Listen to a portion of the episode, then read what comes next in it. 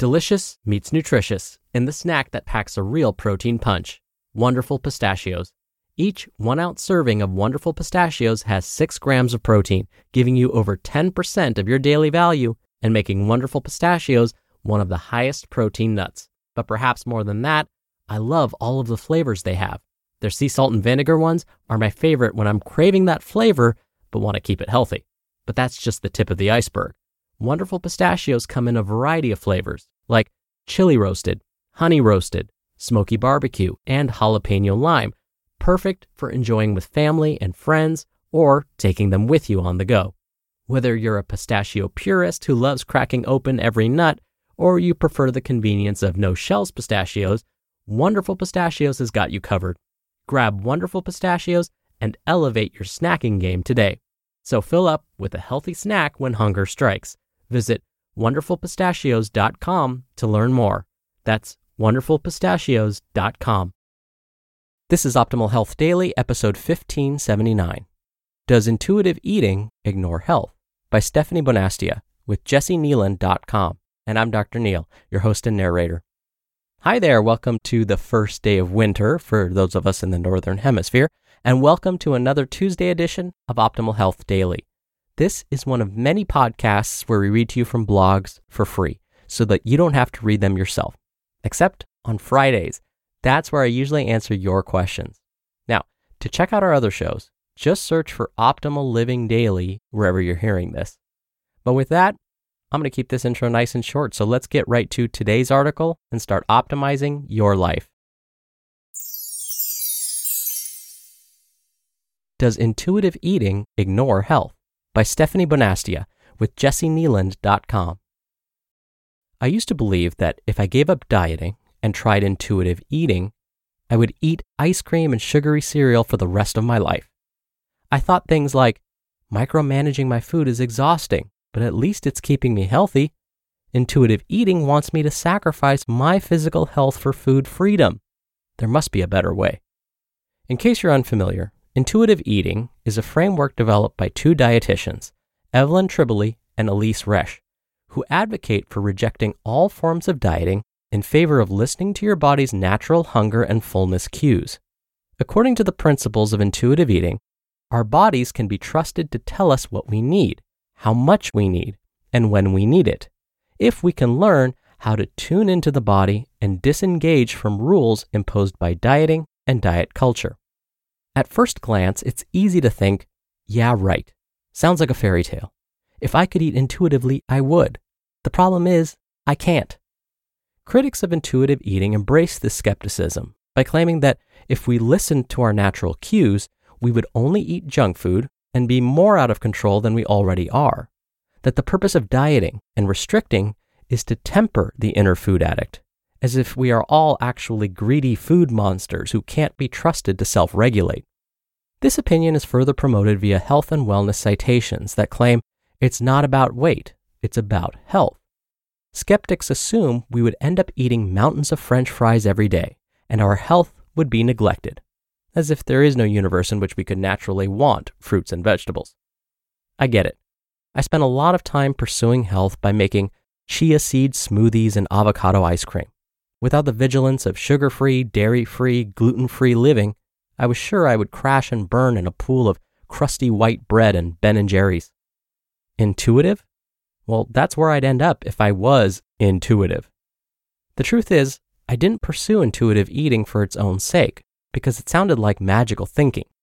But when I became so exhausted by the chronic cycle of binging and restricting, fueled by the pursuit of weight loss and quote unquote health, ironically, I went through a process of recovery that landed me in a place that looked a heck of a lot like intuitive eating. No more binges, no more diets, no more obsessing, no more calculating, more listening, knowing, and tuning in. And the strangest thing, my health markers actually improved. Not only did my thyroid and liver numbers improve, but my anxiety became more manageable and I stopped having panic attacks.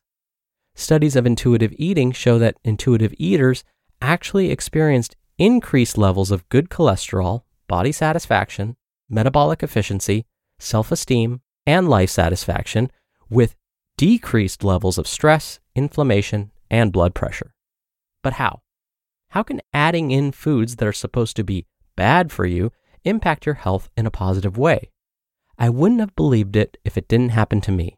But after several years of eating intuitively, I've come to understand three primary reasons for this.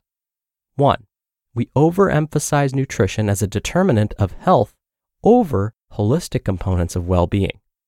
Diet culture wants to control our beliefs about food, so nutrition has become the target of health, weight, and wellness marketing. We have absorbed the idea that health is a product of what we eat and how much we exercise, and they are, in fact, valid pieces of the puzzle. But we tend to minimize the impact of stress, community, purpose, and positive self regard on our health. When we learn to trust our bodies and embrace who we are and what we look like, our stress levels tend to decrease over time, and we are able to be present with others. The impact of improved mental health cannot be disregarded as a part of the mind body connection when it comes to overall health. 2. The initial frenzy of eating all the things subsides to make room for balanced, secure eating habits. That initial phase of Ben and Jerry's, it eventually stops. The honeymoon period of intuitive eating, you know, when your instinct drives you to just let go and goes after all the previously forbidden foods, is what gives intuitive eating a bad rap when it comes to health.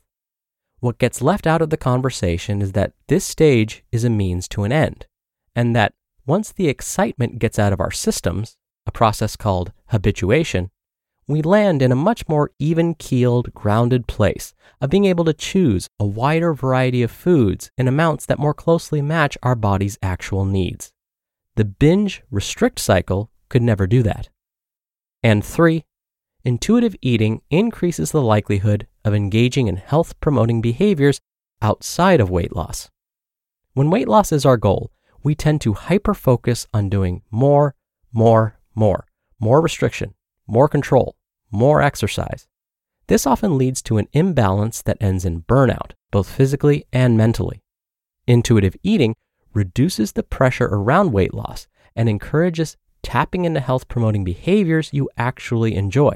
For example, going for a 20 minute walk to be out in nature, saying yes to hanging out with friends instead of staying home to avoid the food temptations, eating a home cooked meal without pent up stress about how this will affect your macro count for the day. When we eat with rules, pressure, and stress, unrealistic expectations get in the way of these things. Over time, our health window becomes more and more narrow. You might be thinking, okay, that sounds reasonable, but I still can't just become an intuitive eater. And you're right, it's not a simple choice that we make. Eating intuitively is a process of learning, but mostly of unlearning years and years of believing that we can't trust ourselves, that food alone is responsible for our health, that our bodies must be controlled in order for us to be healthy and happy. These undoings take time and focused energy. Health and intuitive eating are, in fact, compatible. You just listened to the post titled, Does Intuitive Eating Ignore Health? by Stefanie Bonastia with jessikneeland.com. When you're hiring, it feels amazing to finally close out a job search. But what if you could get rid of the search and just match?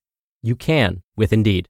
Indeed is your matching and hiring platform with over 350 million global monthly visitors and a matching engine that helps you find quality candidates fast.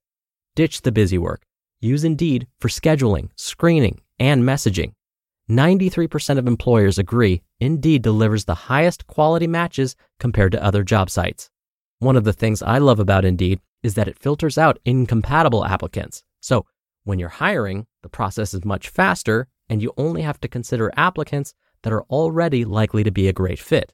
And listeners of this show will get a $75 sponsored job credit to get your jobs more visibility at indeed.com slash health. Just go to indeed.com slash health right now and support our show by saying you heard about Indeed on this podcast. Indeed.com slash health. Terms and conditions apply. Need to hire? You need Indeed. Dr. Neal here for my commentary. Today's author Stefanie said something really important.